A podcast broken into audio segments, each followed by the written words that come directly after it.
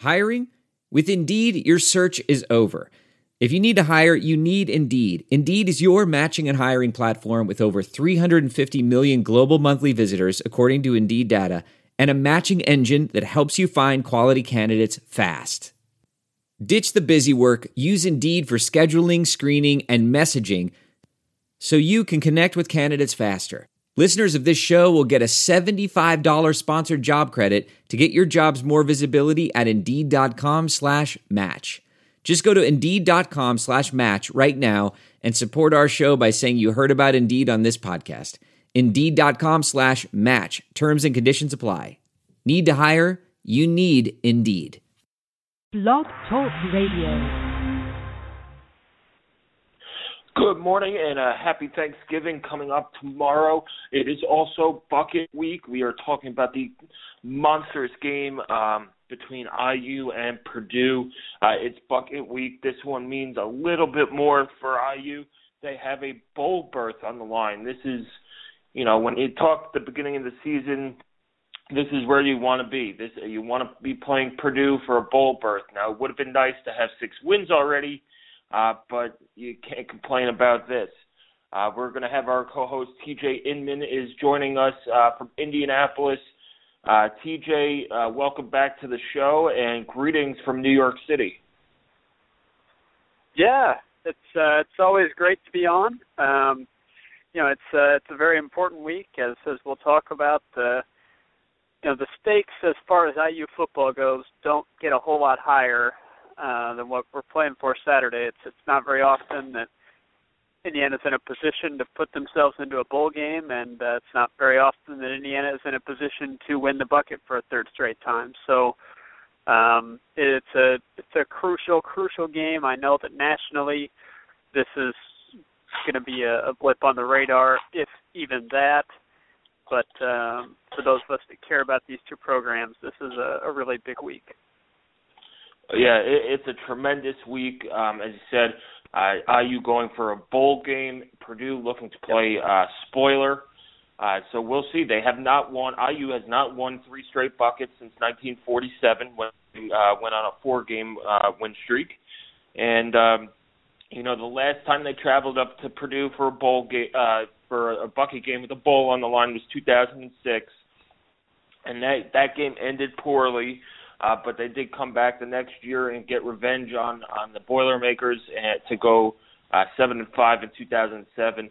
Uh, TJ, I also want to point out that if there are IU fans who are thinking of going up to Purdue, uh, I'm looking StubHub now. There are 435 tickets available, and they start at twenty dollars. So uh, it's a pretty cheap, uh, uh, pretty cheap date, so to speak and uh, we'll, we'll see how many IU fan uh, fans make the trip up there. I do believe that there will be uh, uh, plenty of IU fans out there. Though it is not the the cheapest game, the cheapest game is surprisingly enough Michigan State Penn State at sixteen dollars.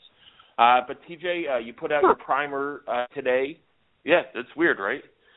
Yeah, that's very odd. The weather's supposed to be better than it is at Waf- uh, than West Lafayette, so uh, but teach their own. I, I don't know what they're doing up in uh, in East Lansing, but uh, TJ, you put out your primer this morning. Uh, some very good stuff.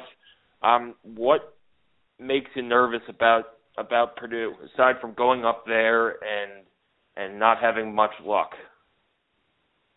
Yeah, I mean, I I think the thing that makes you most nervous is that there are very real stakes for this game, um, and it's just as an IU football fan, that's not something that you are used to dealing with.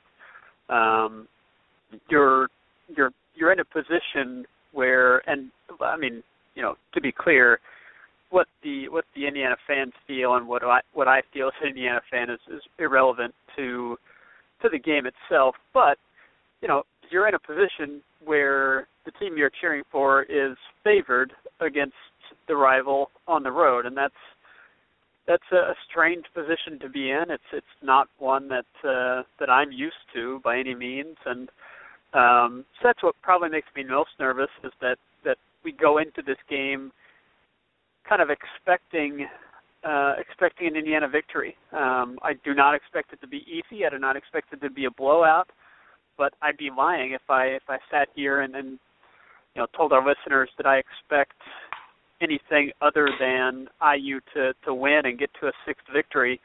I've kind of expected six wins the entire season, um, and this has played out somewhat like I thought it would. Uh, some of the results have been uh, closer than expected or different than expected, but I, I think ultimately this is not a shock to have Indiana in this position, but it is a surprise to see without knowing anything other than just the history of this matchup, it's a big surprise to see IU as a as a touchdown favorite in Ross-Ade Stadium. Um, so that's probably what makes me most nervous. But the strictly on field, uh, you know, Purdue, the the most noteworthy thing is that Purdue is going to be starting Austin Appleby at quarterback. Uh, David Blough um, took a very very hard hit from uh, an Iowa defender last week. He left the game. Austin Appleby came in and actually played uh, played quite well. Um, he was 23 of 40, 259 yards and a touchdown. Uh, I, I do not think that uh, I don't think that it makes a huge difference in terms of the outlook for this game. Um, I was kind of surprised that Purdue switched to David Blough as quickly as they did. Appleby was the starter at the beginning of the season. Uh, for those that uh, do not follow Purdue real closely, I don't blame you. And uh, here I've got uh, I've got his stats. We won't we won't go through these and bore anybody with numbers, but Hill gets Marshall. Uh, he threw for 270, had a touchdown, but and here's the critical thing that that got Appleby into trouble. He had four interceptions. Two of those were returned for touchdowns. That's why Purdue lost that game against Indiana State, uh, 289, four touchdowns, also had 50 rushing yards. You know, that's FCS team. You can discount those stats, but he didn't have any turnovers. It was a good day for him. Uh, Virginia Tech, nine for 28, 110 yards, two picks. So that lost him the starting position. They went to David Blough against Bowling Green that next week and stuck with Blough until uh, until he was injured.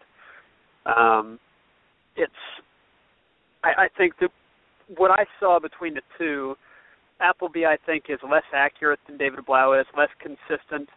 Uh, he's only 55% on the season, where Blough is up above 60. Uh, as far as completion percentage goes, Blough I think is a more dangerous runner, although uh, you know neither would be considered um, incredibly mobile. They both can move around some. I think you will see occasional uh, zone read books from Purdue or just straight quarterback runs where they are attempting to get maybe on third and shorts, try to get some uh, pick up some first downs, or maybe you'll see the quarterback flushed out of the pocket. Appleby's capable of picking up, you know, five six yards. I don't think he has a run longer than eight on the season, or maybe it's twelve. He's not incredibly explosive with his legs, whereas Blough has made some thirty plus yard runs. Um, I think that they're just about equal in terms of arm strength, and uh, I think Appleby is very capable of stretching the field. Um, yeah, I, I think that the turnovers are something to watch for, but Indiana's defense really hasn't been able to take the ball away from their opponent very often here recently. So maybe turnovers aren't going to be a concern for Purdue. I know Maryland ended up with a few, but those were turnovers on downs and uh, it wasn't a case where Indiana was able to force their quarterback, even though you know Cockrell uh, and Rowe both struggled with accuracy. They didn't get any picks, so um, I, I think that the completion percentage is something to watch for. Kind of my target number is what I'm looking for.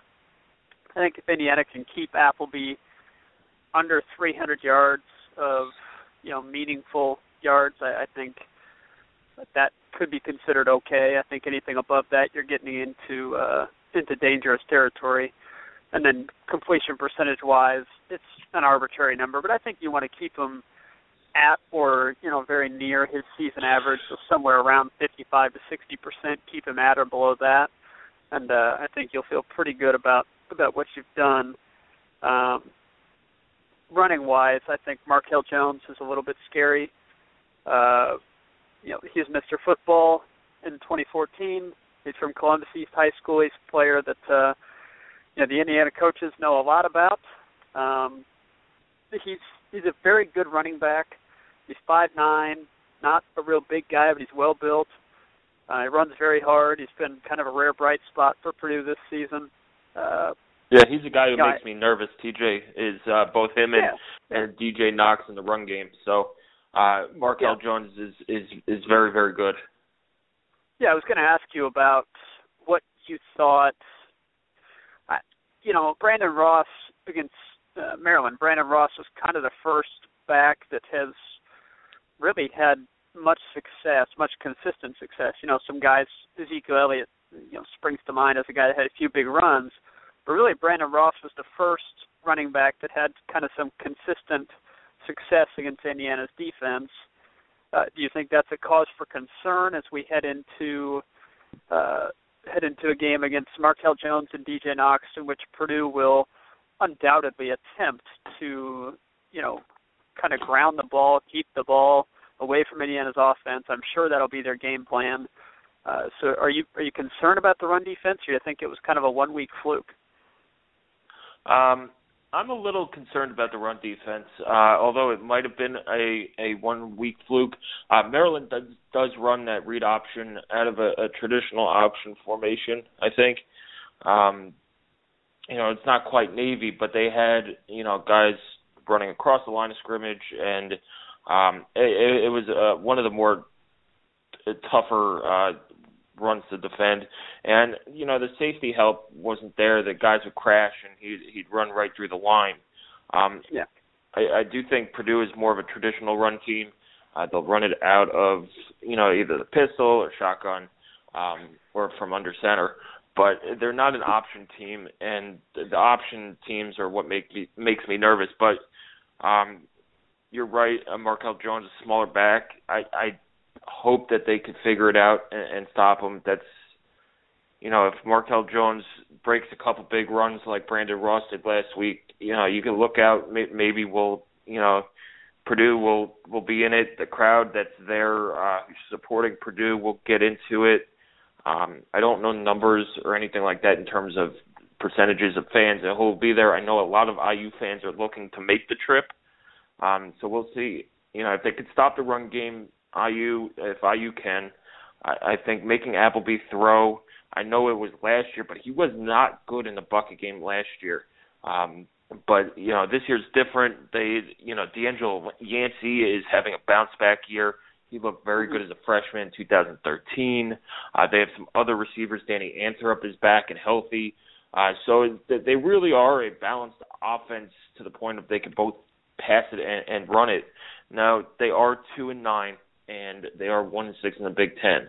So clearly they're not doing everything great at the same time. Um, you know, the, their one Big Ten win was against Nebraska. It was against Nebraska's backup quarterback. Uh, there were five, I believe, five turnovers. Uh, a lot of them gave the ball uh, to Purdue inside of Nebraska, deep inside Nebraska territory. So, you know, we'll see. Um, I, I I am worried about the run game. It's it's I wouldn't say keeping me up at night because I'm not game planning against it, but uh, it's something that IU fans must be aware of. Yeah, I think the balance is something that uh, you talk about. Um, like you said, they're not.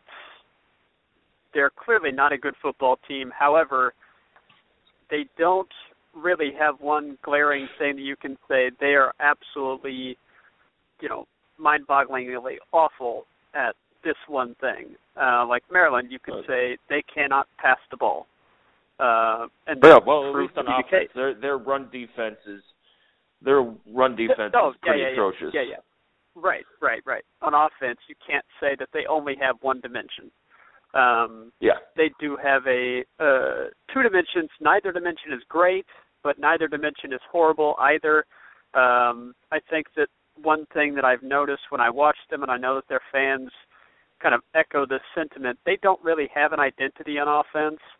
Um, I think Indiana very much does have an identity. They they are you know what you would consider a explosive team um, that plays an up tempo offense that is very capable of beating you through the air or on the ground.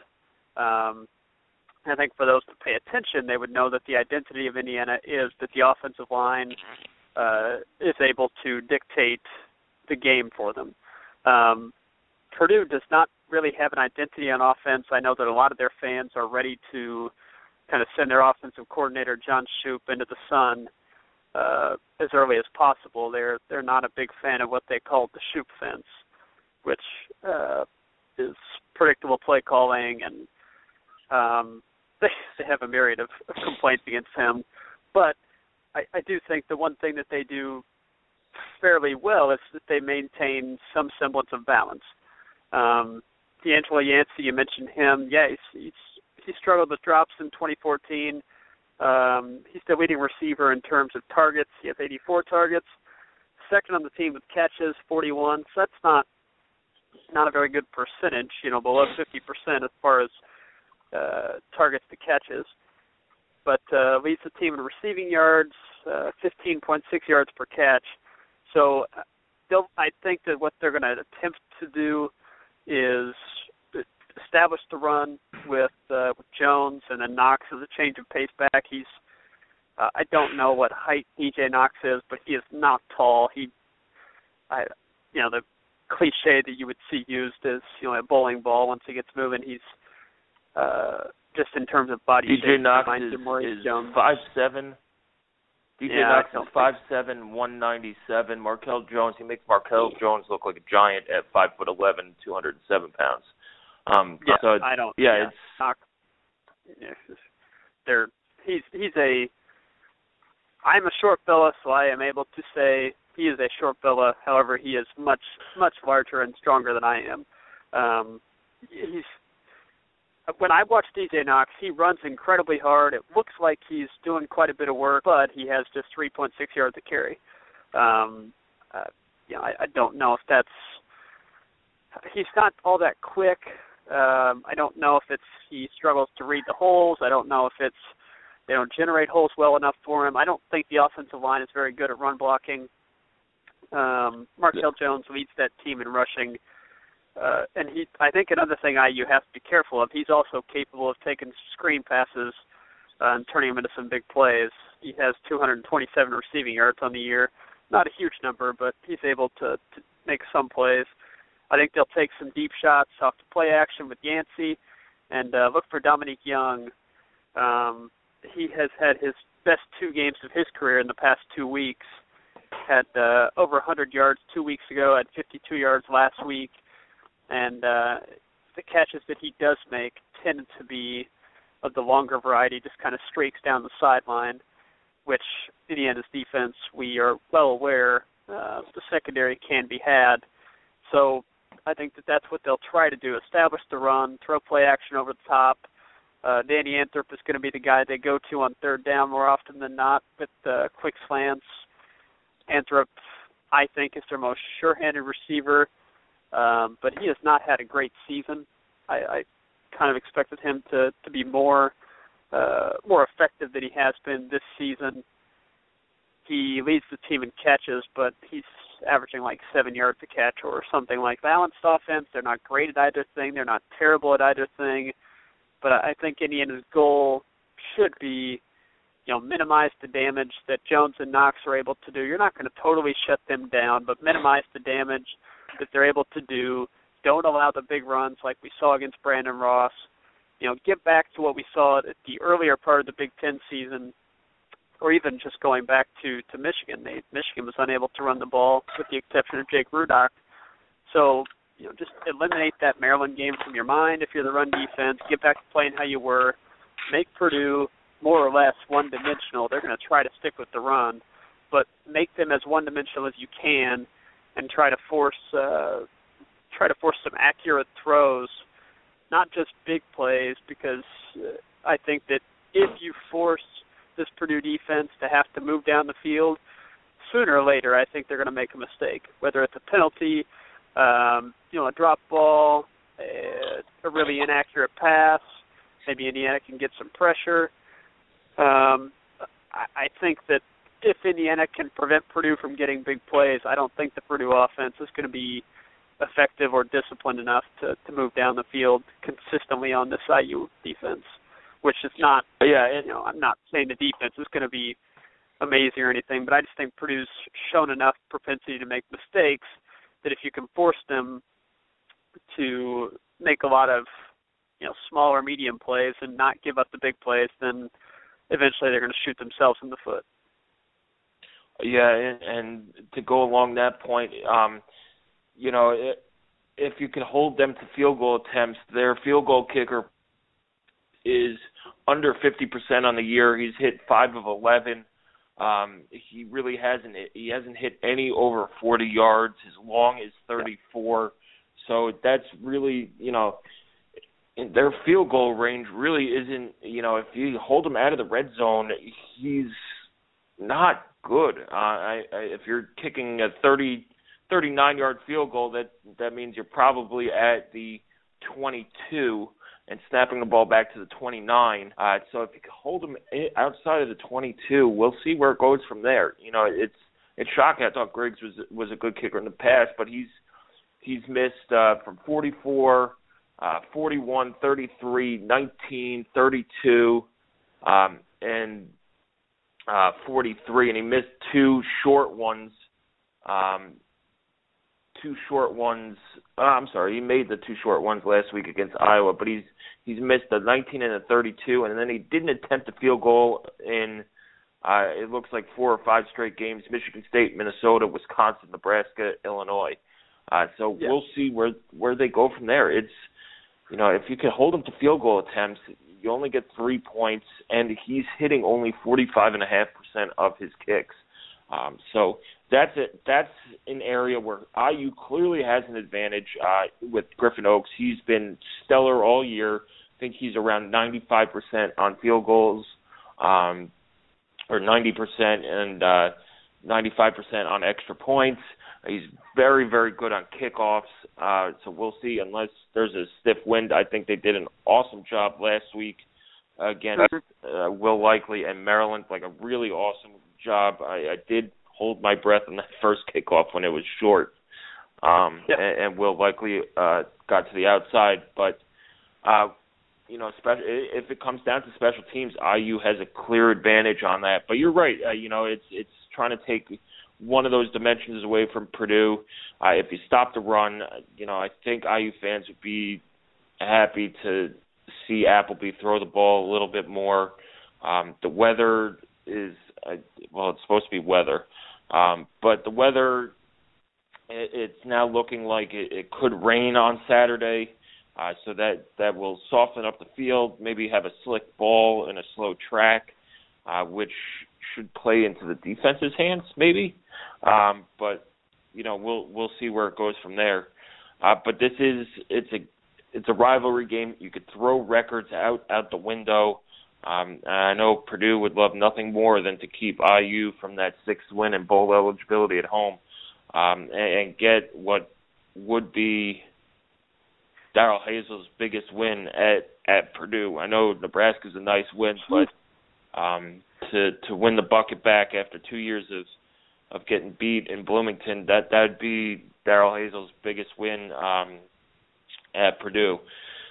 Yeah, uh, and you so, could actually build yeah, you could build some momentum going to the off season as well. I mean, you you just think about the the narrative that could come out of this game. Let's say that Purdue manages to pull off the upset, which it still feels weird for me to say that, um, and I don't entirely accurate. But let's say that Purdue could win uh, could win this game on Saturday. If they do, you know, you think about the narrative coming out of it is oh, look at Purdue. You know, they're they're playing with momentum. They played Iowa tough. They played Northwestern tough, and then they beat Indiana. You know, maybe they're headed in the right direction. And then you've got on the other side, you would have Indiana saying, uh, yeah, they played a lot of top teams competitively, and they won their non-conference games, and they pounded Maryland. But when it came time to seal the deal, they came up short. And uh, know, questions would uh, would really be asked, and it would be beyond frustrating um, to end the season on that note. So it, it's uh, the narratives that could come out of the game if, if Purdue were able to uh, to get it done somehow would would be very uh, very frustrating for for me to have to follow because I I mean, we know what this team is capable of doing, and I, I think it, if they play as they're capable of on Saturday, then I, I feel like they should be able to come out of there with with the win. Um, one thing I did want to mention about Paul Griggs, you know, they lost confidence in him, or he lost confidence in himself, or both. Uh, it has changed their play calling some as they approach, kind of approach the red zone. Uh, situations where you might expect to see a field goal attempted. Uh, just keep that in your mind on third down, and because uh, they they might be planning on going for it on fourth, and uh, you might see you know on third and eight uh, maybe a running play instead of a, a passing play, or uh, I think I don't think it's a matter of being aggressive. I just think it's a matter of they have no faith that they're going to make the field goal from you know outside of like 35 yards. So they are going to go for it on fourth down. They make up their minds of that on third down, and that changes your play calling. So keep that in mind as you're as you're watching the game. If some of the third down play calls are kind of confusing, but uh, yeah, I, you're right about this being a rivalry game. Throw the records out. I that's something I know Purdue would love to do is throw the record out because theirs is pretty horrible. Um, I, I think that one of the things that's most interesting to me is as we move over to the other side of the ball, um, Indiana's running game against Purdue's running defense. I think that that is, on paper, it's the largest advantage that IU has in this matchup. Uh, yeah, Jordan Howard field goal kicking. Yeah, but that's true. Aside from field goal kicking, um, Jordan Howard is. I haven't heard anything. Um, on Jordan his, Howard. His um. I don't know if you want to talk about that. Yeah, well, well, Wilson said on Monday he's been limited in practice. Um, you know, I think he said he was he would have been able to come back into to the Maryland game, but they didn't want to risk it. Um, it, it is a knee injury uh, to his his left knee, I believe. Um, yes. So yeah. you know, we'll see. He's he's officially questionable. Um, I I would believe um, not doubtful, not probable, just questionable. He may or may not play. Um, if I had to make a prediction on him, I think he would get limited carries. It is the final game of the year. Uh, it is a rivalry game. Um, I think he needs to prove not only to himself but to some of the NFL scouts who will be watching him probably that he can play through a little injury. I don't know how major or minor the injury is, but he can you know, give it a shot and give it a try because he has missed uh, now almost four games with injury, and that's that's a, a quarter of the season. Um, yep. So, or a third of the season. So we'll we'll see uh, what happens. I do think he would give it a shot if he. I, I do think he'll be on a pitch count, maybe between 12 and 15 runs. I think that's enough to do a little bit of damage. Uh, I think Devine Redding is good enough uh, to run on this uh, Purdue defense. Uh, uh, Indiana's offensive line should have a field day. Um, you know, if, if they're playing well, if they're playing like they did against Michigan, uh, like they did in the second half. Um, well, not the second, only the second half, but from the second quarter on at at yeah. Maryland, uh, Indiana should have no problem running the ball with Mike Majette um, and Devine Redding. Now, Majette did to me did not look 100% at Maryland. Um, he just lacked that extra um, that extra burst that he had shown earlier in the year. Um, I, I did think he got got robbed of a touchdown, um, but that's a that's another conversation for another day on whether or not replay should be. He left the game as well, right? I mean, he left. Uh, I he I left believe so because it looked like in this. It looked like in the second half they went all with um, either Andrew Wilson, uh, A Rod, and uh, and Devine in the in the second half there. So I don't think he was right. 100% coming in, and and maybe they limited his carries. Uh, but you know, this week there's no classes. You get extra treatment uh, for players uh, for injuries. So you know, maybe they give it a shot. He uh, Majette was not on kickoff return, uh, so that that yeah. on the opening kickoff when I didn't see him out there, that led me to believe that he he he was a little nicked up. They didn't want to expose him to extra hits. Uh, so, but this Indiana running game should uh, be able to to to have their way with with the Purdue defense that's missing Ja'Whaun Bentley. Um, and who has struggled against the run. They got torched by Minnesota, and they got torched by Illinois. Um, yep. Those are the two games that stand out uh, in the run game. Uh, now, as far as the passing game goes, uh, Nate Sudfeld, I thought, was as as good as I've seen him against Maryland. He was putting the ball in places where his receivers can make the catch and and make a run after the catch. Uh, he'll he told us on Monday that was all you know it's his receivers did the hard job. He just threw him the ball. So, um, you know, you see, uh, you know, Damon Graham has been not benched, but he's been getting less playing time in favor of Andre Booker at a beautiful uh, catch on that 59-yard touchdown. I think you know, having some guy who can stretch the field deep like Booker uh, does help that offense so much better. It opens up down uh, the middle of the field for Simmie Cobbs to make some moves. Um, while Simmie's a great receiver, he's not going to stretch the field. Uh, you know, like like um, like Booker, he'll he can do a, a 20 yard route, make a guy miss, and, and get another 10 to 15 yards.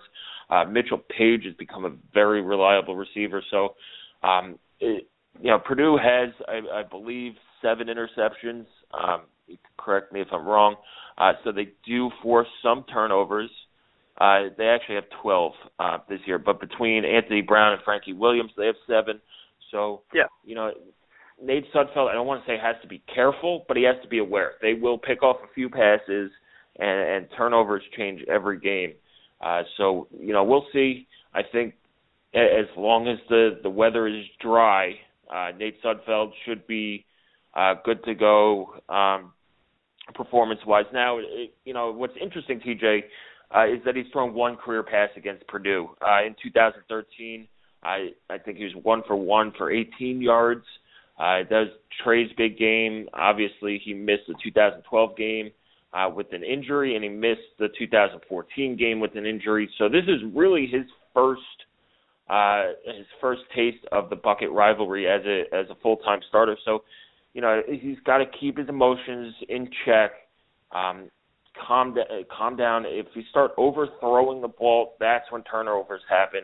Um, and we yeah. saw it, you know, maybe a little early in the year when he was overthrowing guys uh, and, and was just a little bit off. And that's something that that fans should keep an eye on too. Is is how Nate Sudfeld, who's been even keeled most of the year, um, he might have been a little fired up coming out against uh, Southern Illinois, which you can't blame him. He hadn't played in in eight months or nine months, and, and he was ready, rearing up, ready to go. But this is his final regular season game as a senior. You know, it's he wants to leave his mark and his legacy here. He might he's not going to say that, uh, you know, to us in the press or, or to fans, but this is you know, his legacy, you know, he is now the all-time leader in touchdown passes for IU. His legacy is getting this team to a bowl game. Now, all these seniors' legacy is that because these are the guys who helped get to this point. And, and a lot like 2007, um, this is the next step. This is, you know, you want to be remembered with some of the the better IU teams. This is a game you have to win. Um, now you can back into a bowl game, probably at five and seven. I haven't heard anything that they're going to take five and seven teams yet, but from from the looks of it, there are a lot of empty vacancies in bowl in the bowl games uh, to be filled. So, you know, keeping his emotions in check is going to be huge. Yes, I 100% agree about um, the way that Nate Sudfeld played last week. I thought he was um, very, very accurate in his placement of the ball. You were right. He's putting it last week. He put it in the place where his receiver could make a play on the ball, nobody else could. Uh, and then once they're able to make that catch, they were able to, you know, break one tackle, or not even break a tackle, but he hit them in a place where they were moving uh, upfield. So I, I was really, really pleased with the way he played last week. And what was so impressive was you fall down 21 to three, your best offensive player, or at least uh, so far this season, Jordan Howard had been the, you know, kind of the most dominant offensive force that you had. Uh, he's on the bench um, with a with the knee injury, and it it really looked like things were unraveling. And Nate Sudfeld just took control. He stepped up. They didn't panic. Um, and they you know, marched right down, scored. It's 21-10 and then he, he hits Andre Booker for a big touchdown. Uh, and before you know it, Indiana's back ahead, and a, a large part of that is the way that Sudfeld played. He threw for almost 400 yards, had five total touchdowns. Uh, it was a dominant performance that uh, that he was rightfully, rightfully uh, rewarded for, and it, it puts him in a position now this week where you you have a chance to to play for a bowl game. You're right about the legacy. You know, this is. I I don't. I'm not going to say, oh, if they you know, if they lose this game, Nate Sudfeld gets remembered as you know just another gunslinger at IU.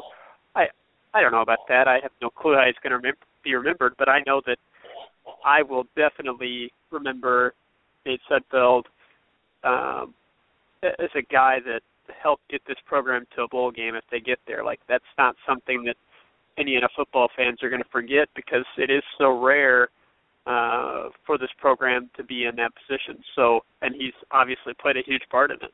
Um, you know, just looking at the Purdue Purdue defense overall, they're 67th in the S&P Plus rankings. Um, you know, it's, it's not not bad. Um, if you kind of look at the competition they're playing against, you know, they're primarily playing uh, Big Ten West opponents that do not have great offenses for the most part. Um, and then you know, their run defense, uh, they got let's see, 174 yards last week by Iowa, 250 by Northwestern before that, uh, 382 by Illinois, which is just uh, a total outlier for Illinois' season. Um, they have not been able to run the ball that even close to that well against anyone else. And then Minnesota 326. Uh, again, Minnesota hasn't run the ball that well against anybody else. So uh, the opportunity is going to be there, like you said, for the offensive line to have a field day. Uh, it's it's I think it's going to be really really critical for for them to set the tone very very early, and by them I mean the Hoosiers. Um, you cannot dig yourself a 21 to three hole. Uh, again, you just I mean you last week they were able to dig out of it very very quickly, and that was impressive. But cannot put yourself in that position again. So setting the tone early uh, is going to be important. You know, they don't need to jump out to some big lead, although that would be extremely nice. Uh, Boyd falling behind and relying on a good third quarter, uh, as they have so often this season, played really well in the third quarter. They they just can't put themselves into position to rely on that with so much on the line. Yeah, you're you're exactly right. It's a whole different animal if you fall behind in this game. Uh, you know the the Purdue fans who are going to be there will be be loud. Um, there there there's going to be more atmosphere at this game than there was at Maryland. Heck, there was more atmosphere in the Moon uh, than there was at Maryland last week. So, um, you know, so it, it it was really it was like walking into a ghost town, walking up to the stadium uh, at Maryland. So, you know, Indiana's got to be, you know, you got to bring your own energy a little bit. You got to trust the system uh, and you cannot fall behind. If you know, I was talking to Matt Weaver uh, earlier this week, and, and we were talking about um, what, what does IU do if you win the toss. A lot of times you you see coaches defer. I, I think we agreed that IU should take the ball on offense, move it down, and, and score a touchdown, which is where you saw the Maryland game change. Was IU got the ball, they went down the field fairly easily uh, and then settled for three. And that kind of changed the tone of the game where if they scored a touchdown there, maybe they don't fall behind 21 3 or 21 7. Um, yeah. But, you know, if you go down and, you know, Purdue's, you know, we, we've said they've, I've said they, they've kind of quit a little bit in the past, which they have. But this year seems like this team has bought in a little bit more. Uh, they they'll play hard to the end. Um, so you know, going down, getting that first touchdown, and then getting a stop on defenses is is going to be huge. Then you get all the momentum. The IU fans who are going to make the trip up or will be into it, and you know the Purdue fans. We've seen it a lot at IU are going to have the uh oh here we go again, um, you know right. mentality maybe.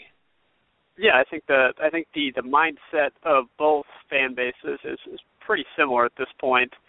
Um, you know, Purdue was in a different spot, you know, a decade ago, but um, I think at this point the mindset of both fan bases is, you know, it's pretty fragile. Um, I'm not going to speak for everyone, but I know for myself, it's kind of a more often than not, um, it's kind of a sense of when is something going to go wrong? Uh, when is that other shoe going to drop? And um, I guess you could say it's a fatalist, uh, fatalist mindset. You know, I I don't I don't go into every IU game thinking IU's going to lose. That's not what I'm saying. But you know, you go in with a sense of during the course of a game, kind of plays like a you know a third and twelve where IU is playing well. That you know you're watching the play like how are how is the defense going to let up a play here? Like what what wrong is going to happen?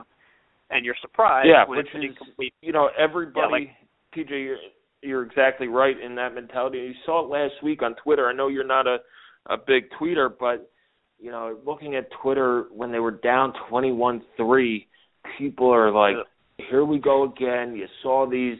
Uh, you saw the uh, fire Wilson. This program's got dumpster fire.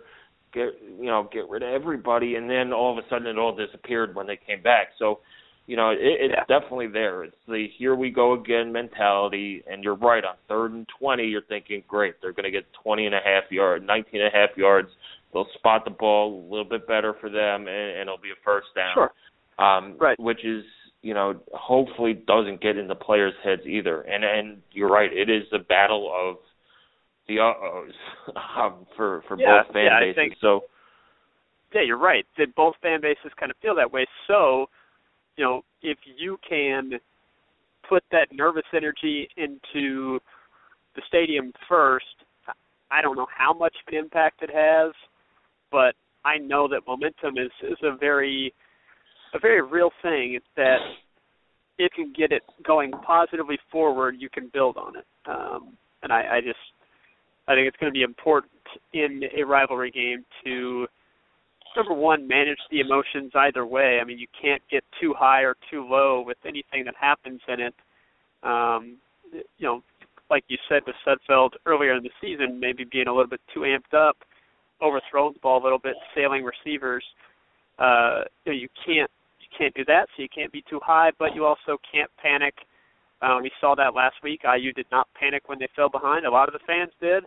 I was I was really, really frustrated with the way they started that game, uh, just because the one constant had been, uh, you know, shutting down or at least minimizing running backs, and you know we knew that Maryland couldn't throw the ball, and you know they break off two big runs in the first quarter, and I was just so frustrated by that because it seemed like it would be a season where just it just doesn't click. Like everything doesn't click all at once. Um, but yeah, and, and you know they were able to they were able to to rebound as a team. They were able to stay together um, and very quickly put themselves back into you know positive position. It wasn't like they you know slowly came back. No, they they came back very very quickly, showed they could do it. But you can't make a habit of it. And I think I think we're on the same page there. That this it's it's not going to make or break this game, like who scores first. Um, but if one team can get off to a very good start, uh, that positive momentum, positive energy, whatever you want to call it, uh, can really snowball in a game like this. Yeah, and it's not really who scores first; it's almost who scores second. Uh, TJ, uh, like in hockey, it's always Sure. that second goal that's important. It's whether you you start out at two nothing or it's one one, or if it's you know ten nothing or or or seven seven or seven three or fourteen nothing. So, I mean, it's a big difference between fourteen nothing and and and and seven three um Yeah. to start off that game and and maybe if 14 nothing one team starts to waver a little bit uh but let's let's get into to some of the other games there are other games uh around the Big 10 some big ones as Oh, yeah. well um you know but the, the bucket game is very important this is probably the biggest bucket game since 07 uh, it is there's no question about that um so you know we'll see i'm excited i i think the fan base is excited and fired up I hate the fact that it's on Thanksgiving weekend. I wish the students would be there. Um, you know, I think it takes a little air, air out of the balloon. uh, in terms of atmosphere. Um, plus, you know, these are two schools that are struggling to get students in the seats, and this rivalry goes back to 1925. Uh, it's part of college football. That's or these trophy games, and maybe the students who are not there, who are home with their families, um, don't really get the taste of that, and and that keeps them, you know, from going to games in the future. Uh, so I, I really wish that they would move this game. I, I, it should always be at the end of the season, but move the end of the season up a week uh, so students are on campus. There's an atmosphere, uh, and students for both schools appreciate the rivalry as much as uh, some of us who have, um, you know, grown up with it in Indiana or were lucky enough to go to to school at, at one of these schools while they were playing the week before Thanksgiving. Uh, you know, the weekend before you went home, and, and it was on mm-hmm. campus, and it was a big deal. Yes, I um, yeah I don't but, I don't disagree with any of that. I'm uh you know it, it will affect um, it'll affect Purdue's turnout more obviously to the home team this week. Um, but yeah, moving forward, that's something that I think does need to be uh, does need to be considered or taken into consideration. I know that I know the reasoning behind it is you don't want to have that layoff um, for the you know college football playoff considerations. You don't want to have you know, your teams not getting a chance to impress the committee uh, on one of the last weekends of the season. I, I get that part of it. You don't want to have the layoff yeah, before the title game. I get that part of it, but there there are ways around that for sure. Yeah, and, and especially now that you do have a Big Ten title game, you know, right. and maybe in order to get a better product or better game, you have a week off and, you play that game. You know, you push the season up instead of having two bye weeks. I, I mean, they, they started the, the season a week later this year. Maybe you push it back to August, uh, that last weekend in August, and um, you know, move it up to where you know the season does end the weekend before Thanksgiving, like it like it should. Um, anyway, TJ, quickly going around the Big Ten. Uh, we have a Big Ten game on Friday. Uh, it's the the yep. Heroes game, I believe. They they had a whole big Heroes thing Trophy. on Big Ten Network today. Um, so I think it's the Freedom Trophy or so, so, some make believe trophy that they do play for. Um, yeah. Iowa and Nebraska, they had a big pregame uh, show on it. This is a monster game for Iowa, who found themselves in the college football playoff um, at number four last uh, on uh, yeah, last night on Tuesday. Uh, it's at Nebraska. This is, you know, another one where Nebraska's having a disappointing season. A win would get them bowl eligible, uh, but there's more on the line for Iowa here.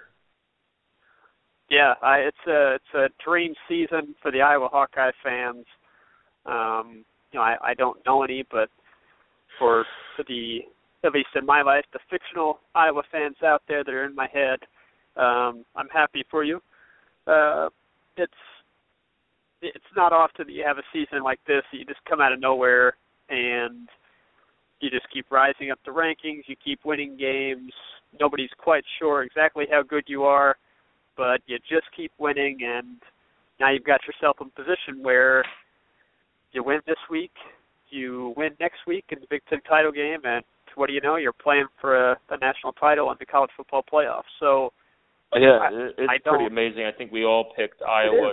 You know, we all picked Iowa as our playoff team at the Big Ten. So. Yep. Sure. Um, definitely did. We yeah. Did. Yeah. Well, uh, you know, we could go back and edit those picks. That's the, yeah, the great just, thing about I mean, having I, computers. We could go back and change them, and uh, and, we and and we'll see. Yep. Ne- next up, we're going to talk about um, the game. Uh, it's Ohio State and Michigan. Uh, kind of lost its luster uh, when Ohio State laid an egg against uh, Michigan State, and, and credit Michigan State. They played outstanding defense. Uh, they took care yep. of the ball on offense with uh, backup quarterbacks. Uh, and uh, I think Grigson, the kicker, had an a great kick at the end of the game, and then had 22 arm windmills and was running around like crazy man, like he should. Um, yeah. But this game, you know, it's uh, got some Big Ten title uh, game implications. Uh, the, the bigger game comes later in Michigan State, Penn State, but uh, the winner of this, uh, if Michigan State does uh, falter, would take the place in in of the East in, in the Big Ten title game in Indianapolis. Yeah, you know, it was surprising when uh, when the announcements, the assignments came out. This was given the uh, the noon slot on ABC, while Michigan State Penn State gets the the 3:30, but that makes total sense. Um, yeah, usually the just, Ohio State Michigan game is at is at noon when they play up at Michigan. Oh, it is. Okay. Okay. Well. Yeah. Um, so, so, so it's nice to see know, some I, traditions last in college football. Yeah. Yeah. Uh, I think.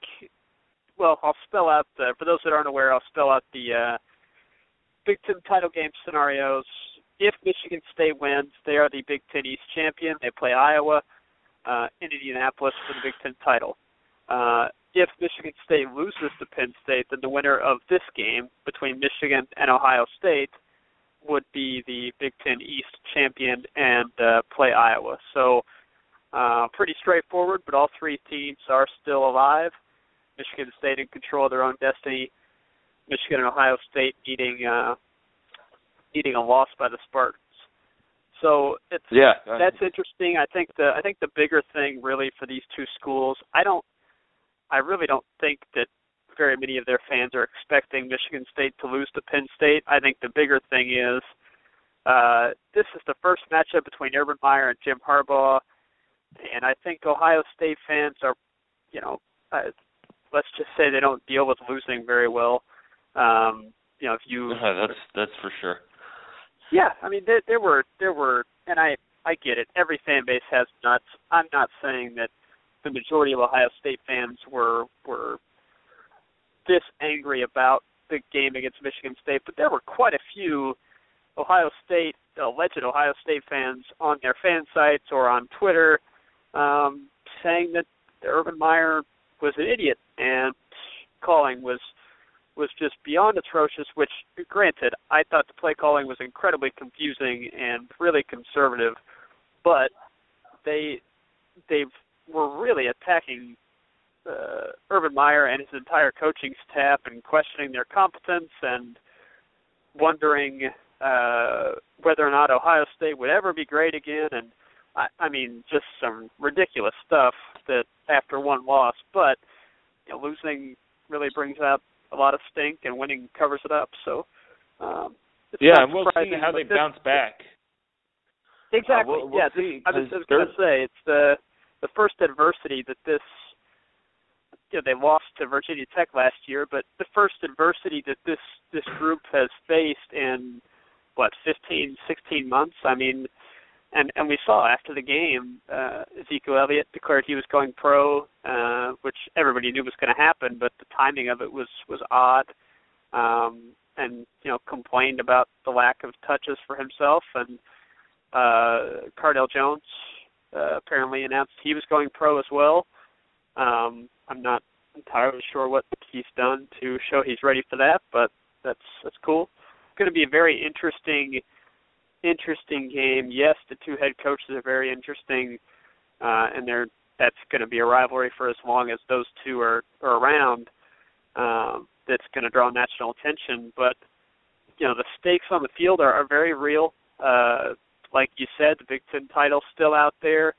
I think it's more likely that these two are battling for, you know, bowl pecking order. Uh, the loser drops down another slot in the pecking order. The winner you know goes up a slot in the pecking order. Uh, it's still very unclear how all that's going to shake out. You know which Big Ten teams can end up in the Rose Bowl depends largely on how the college football playoff selection committee makes its choices. Uh, and then you know who goes to the Citrus Bowl, who goes to the Outback Bowl, uh, all that, which I, I I know a lot of people don't care about those games, but I get a real kick out of it.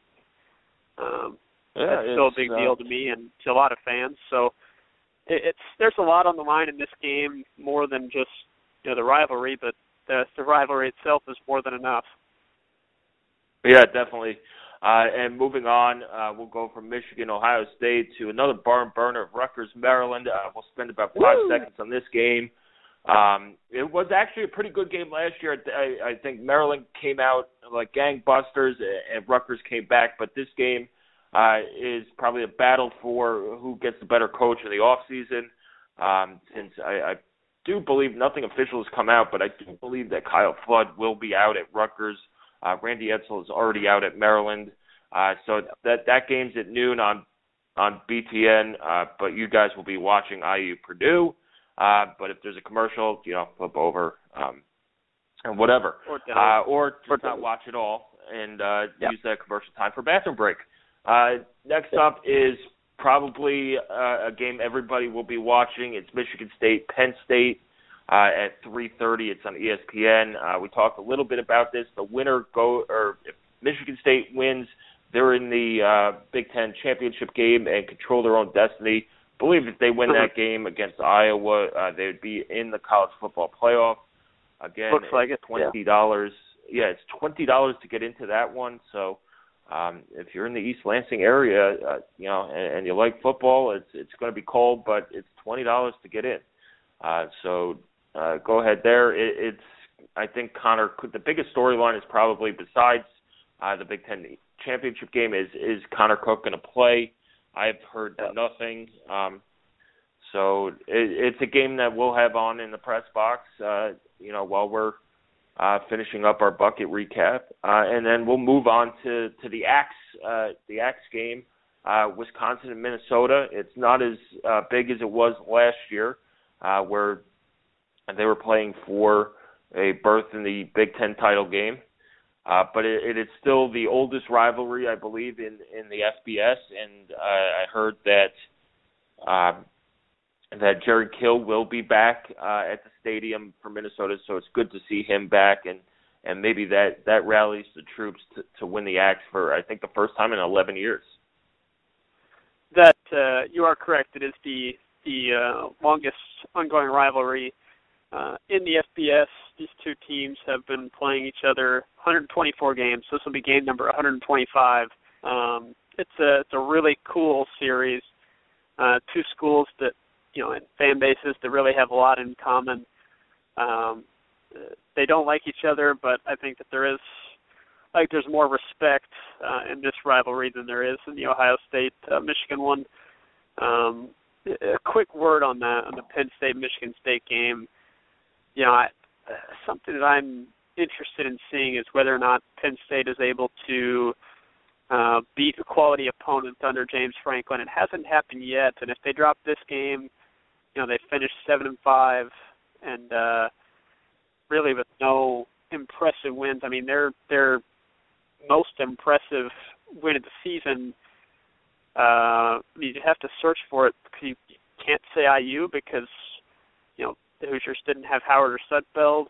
Uh, I mean, they haven't beaten anyone in the Big Ten with the winning record, so I, I and they didn't really beat anybody last year either. So it's it's interesting uh, they they seem to beat the teams they're supposed to, um, and then you just kind of have to wonder whether or not they're they're making progress. I know they're recruiting well, but uh, a loss here would I think definitely have some Penn State fans thinking throughout the off season about kind of where they stand um, in the Big Ten and, and whether or not they'll be able to move up uh, the pecking order in this division. That we'll see. I don't know. That'll be an interesting one. But Wisconsin, Minnesota, yeah, I mean Wisconsin, uh, they're eight and three, so they're trying to get to nine wins. They have a dreadful offense that I, if they scratch out another ten win season with this offense, I don't know what to say. I mean, I don't, I don't know if they'll ever not win ten games because it's hard to envision the offense being worse than it is this season for them.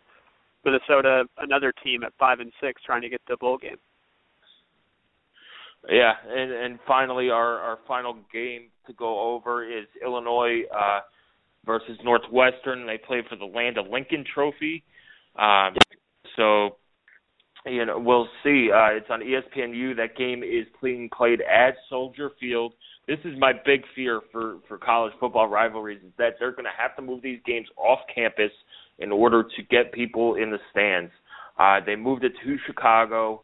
Um, just you know, whatever a short drive for Northwestern. A lot of Illinois alumni in the Chicagoland area, um, and and and uh, we'll see. Uh, Northwestern is going for ten wins this season. Uh, they're nine and two. uh, it, it's amazing. Uh, you know, it's um, it's yeah. really amazing yeah. that they've gotten to to ten wins. Uh, it's great for Fitz in that program. Illinois uh, is sitting at five and six. A win would push them to bowl eligibility, uh, which would be a, a, quite the achievement for them after everything that's happened uh, this season. Uh, you know, firing the coach a week before the season started, uh, the AD getting fired mid-season, all these allegations. Uh, so you know, kudos to Bill Cubit. I don't know if he's going to get that job in the long run. I just I don't. It, you know, he's a good enough coach, uh, but it, it's can he build a program? Is he uh, do they want to go into uh, a different direction with a younger guy? Uh, but you know, kudos to them. I do think Northwestern uh, does win this, get to ten wins. Uh, they are, I mean, they're not the home team, but they have the short ride from Evanston. Uh, they don't have to stay. I mean, they'll stay in their normal hotel for home games probably, and there'll be, uh, you know, a lot of Northwestern fans there as well.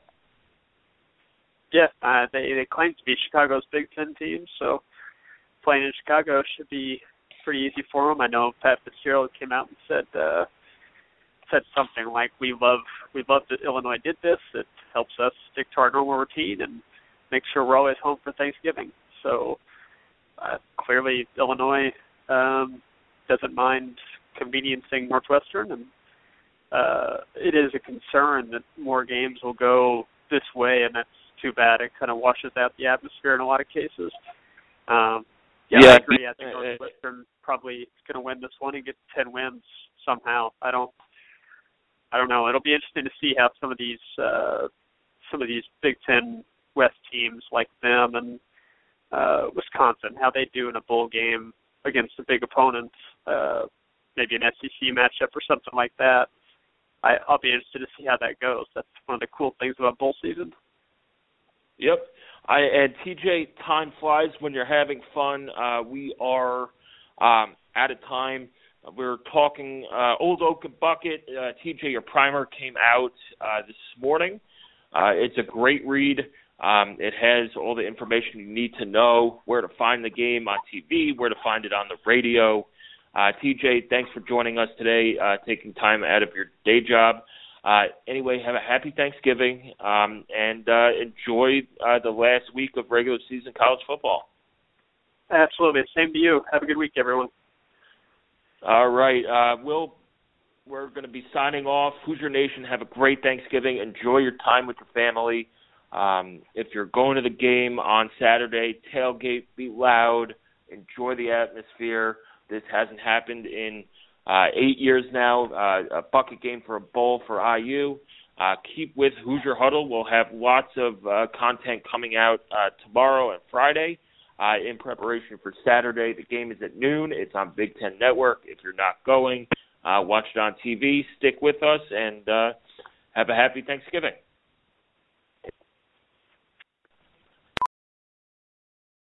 Welding instructor Alex DeClaire knows VR training platforms like Forge FX help students master their skills. There's a big learning curve with welding. Virtual reality simulates that exact muscle memory that they need. Learn more at meta.com slash metaverse impact. As you write your life story, you're far from finished. Are you looking to close the book on your job? Maybe turn a page in your career? Be continued at the Georgetown University School of Continuing Studies. Our professional master's degrees and certificates are designed to meet you where you are and take you where you want to go. At Georgetown SCS, the learning never stops, and neither do you. Write your next chapter. Be continued at scs.georgetown.edu slash podcast. Ophthalmologist Dr. Strauss has seen firsthand how the metaverse is helping surgeons practice the procedures to treat cataracts. Cataracts are the primary cause of avoidable blindness. He works with a virtual reality training platform developed by Fundamental VR and Orbis International to help surgeons develop the muscle memory they need. The result? More confident, capable surgeons. And even more importantly, patients who can see. Explore more stories like Dr. Strauss's at meta.com slash metaverse impact.